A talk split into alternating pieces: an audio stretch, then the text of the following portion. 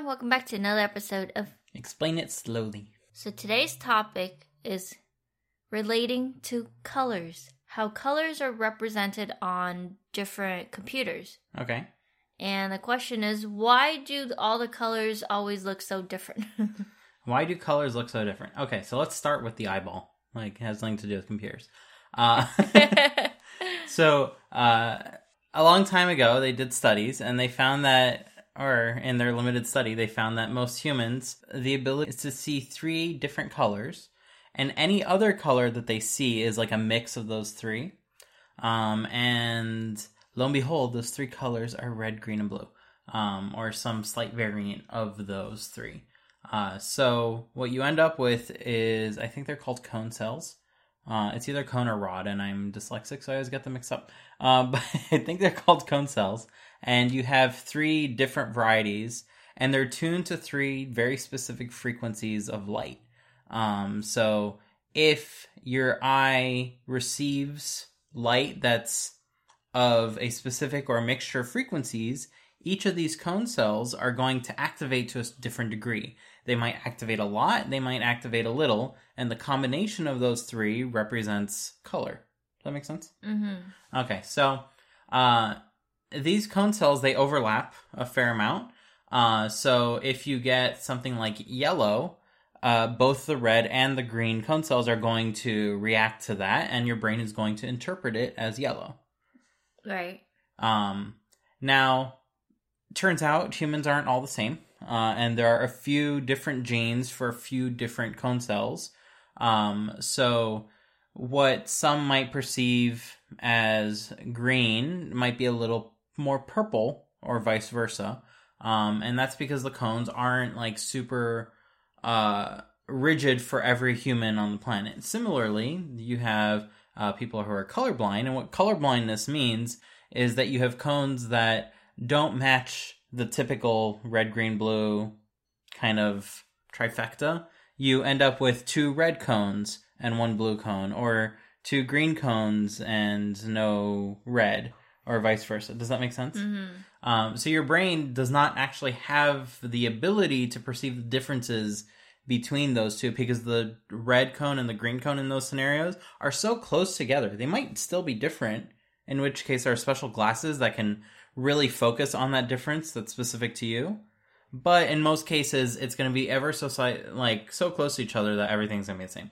So, long story short, um, uh, we as humans all perceive color slightly differently. Okay. Okay, so with that premise out of the way, um, and I'm not even going to go into people who have like four cones and like crazy stuff like that. So with that premise out of the way, uh, they did a study, uh, the CIE people, I think, and I don't know what that stands for. I just know that that's what the acronym is. Um, and they figured out that what those specific frequencies are for most humans. They figured out what the difference between two colors, the minimum difference is, and all that. And they plotted this all out in a paper uh, that describes the color perception of humans. Um, and that formed the basis of how we decided to uh, represent color on computer monitors. So on computer on old computer monitors, I'm talking about the CRT monitors, the ones with like a big a big butt behind them. Mhm. Um, and what you had was an electron gun that shot electrons at a screen of phosphors. Um, and these phosphors, they illuminate at a certain frequency, and they picked specific frequencies based on what the average of the humans in that study could perceive. So what you ended up with is a bunch of monitors that all had the same color characteristics because they all if you shoot this amount of electrons at this red part, this green part, and this blue part, you're going to get the same exact color. Now, there are some variations in how many electrons would be shot at this particular point versus that point, misalignments, all sorts of little things like that, which could cause um, some variance between those displays, those monitors at the time. But for the most part, they were all more or less in the same ballpark. Does that make sense so far? Uh huh. Okay, so we have something that pretty much kind of worked, but you would have some differences where people would see the image that's on this computer and they would look at the original thing and they'd be like, these things don't match, whereas others would say that they matched. Mm-hmm. And that's because those two individuals had ever so slightly different cones, uh, and it didn't match up with the color science that they used for that specific monitor. That makes sense? Okay. So there's no way that we're ever going to make those two individuals happy with that monitor. It's just not going to be possible. Whereas they might look at the same object and be like, yeah, we perceive that the same. Because they're actually getting a ton more information. They're not just getting three wavelengths of light from those phosphors. They're getting an entire like flood of different photons that res- represent that specific color. Mhm. It's not a simplification. Okay. Okay. So after CRTs, we started moving over to LEDs and LCDs. And uh, LCD displays, the way they work is you have a filter in front of a liquid crystal um, matrix. And what liquid crystals do is they either choose to let light through or not. So depending on whatever light you have behind it, usually it's kind of like a blue light um, that blue light would pass through a filter, like a, a green filter, a blue filter, kind of like those 3D glasses that you would wear, where one side was blue and one side was red. You remember those? So those kinds of filters, like super, super simple tech. Um, and that light would turn red, green, or blue, respectively. Mm-hmm. Okay, so now you are trying to match up a LCD display, which has these filters, to this very different technology, which uses phosphors that actually glow and emit like a very specific uh, type of light.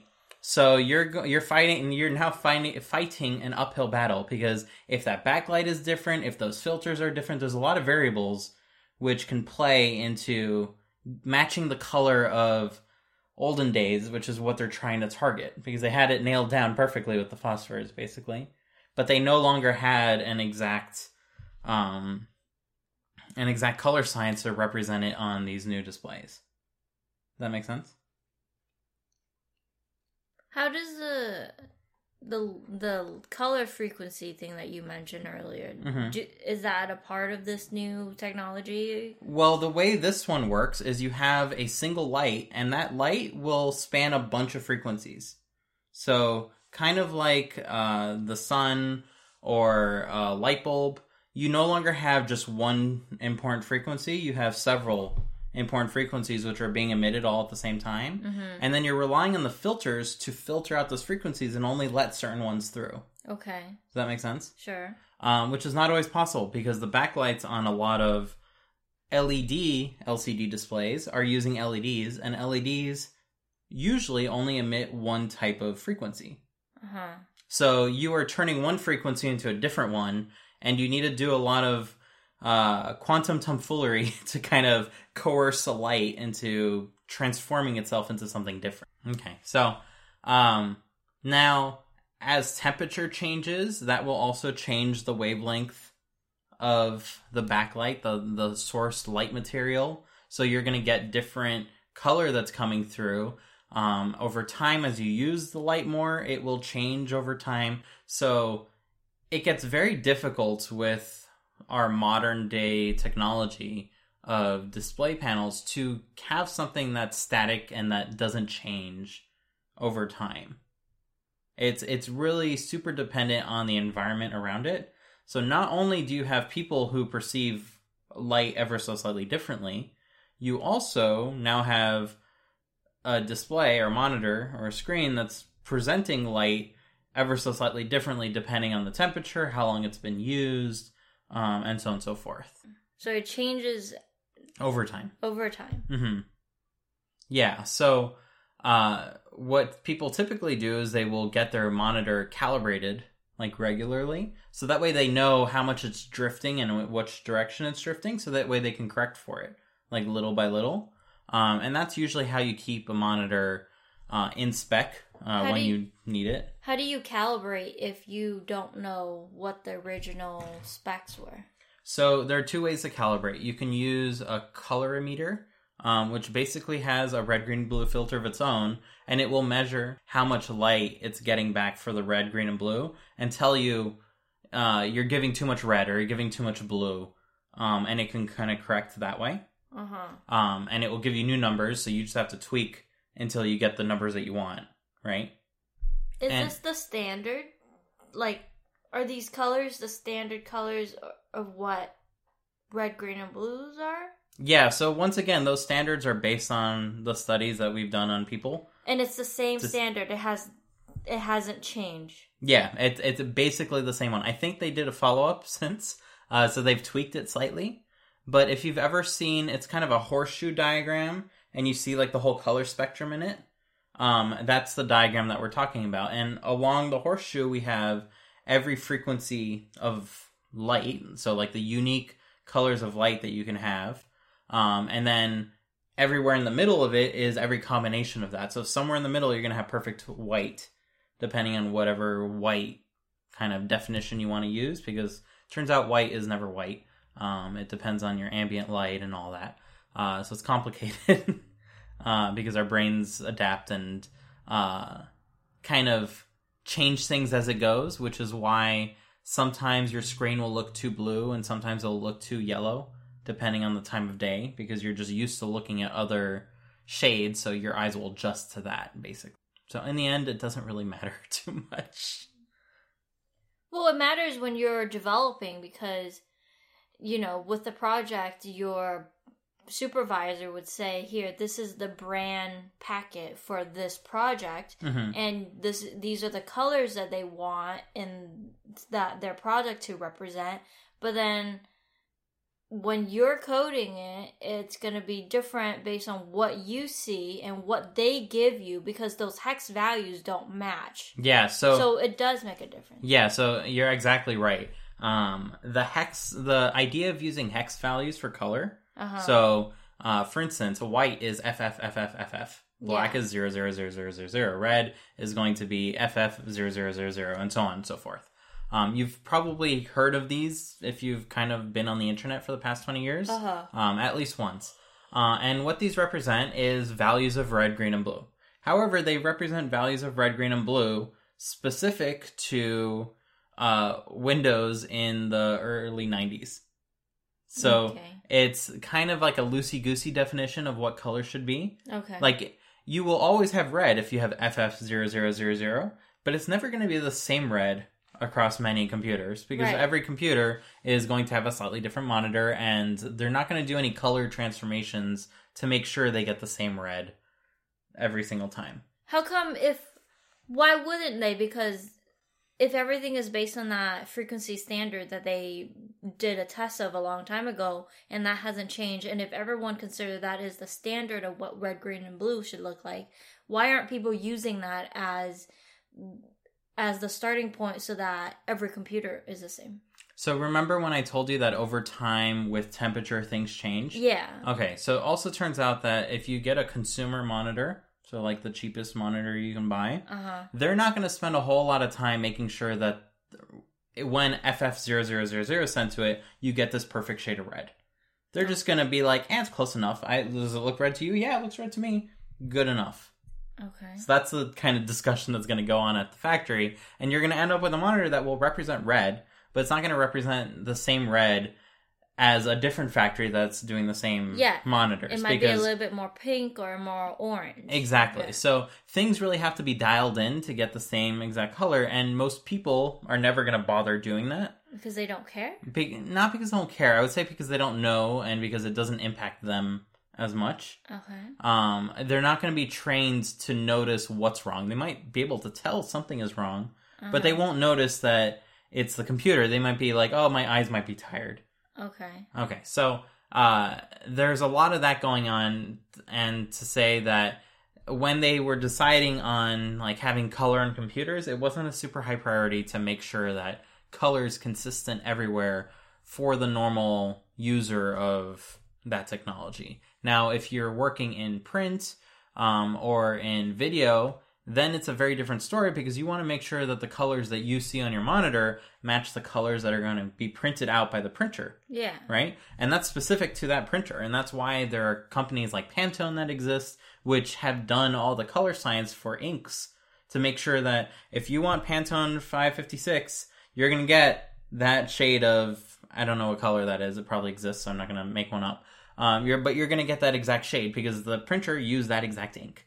So then you need to use that exact printer too. Then. Yeah, you need to use that exact printer, but the printer who is doing his work professionally is going to calibrate his printers to make sure that if you send it the signal, give me that color of Pantone ink, it's going to represent that level of Pantone ink because you can choose the the amount of ink that you're putting down and stuff like that, Mm-hmm. depending on the paper. Like there's a, a ton of variables and it gets really complicated really quickly.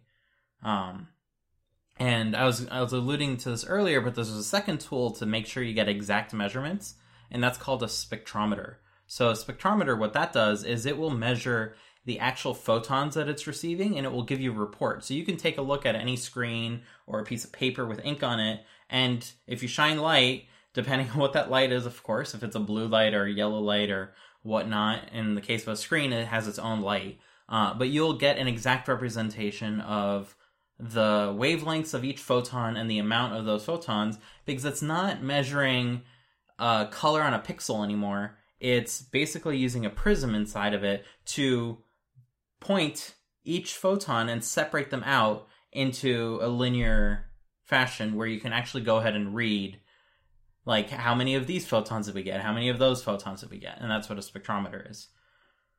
So uh, they will go ahead and use that kind of tool to calibrate their systems perfectly Mm-hmm. um, and you could do that as a video professional or a developer um, as well if you wanted to spend like ten to fifteen thousand dollars because they're not cheap. Um, so the the colorimeter that I mentioned is like a hundred dollar device. It's basically a camera, and the only guarantee is the people who sold it to you. They claim that they've calibrated it, so that way it gives you the right readings. Mm-hmm. Um, but you can also take similar claims from companies that sell you screens. Like they, a lot of people will sell you a screen and say, "Hey, this has been pre-calibrated at the factory, so you're more or less guaranteed to get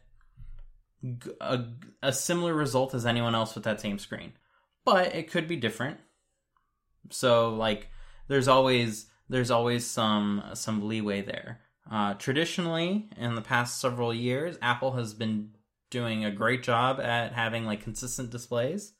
Um, where if you order two displays from two different factories, they're going to look the same. Mm-hmm. Um, and it will change year over year, but uh, for the most part, you're going to get some pretty good color matching because Apple cares a lot of photogra- about photography, and a normal person is going to notice when their picture doesn't look the same between several devices that they own. Um, like once you point it out, it like breaks the illusion a little bit, but if you can maintain that illusion, then it will kind of work out for you. Mm-hmm. Cool. So that explained why computers all have different color representations. Yeah, and why it's so much of a mess. Yeah.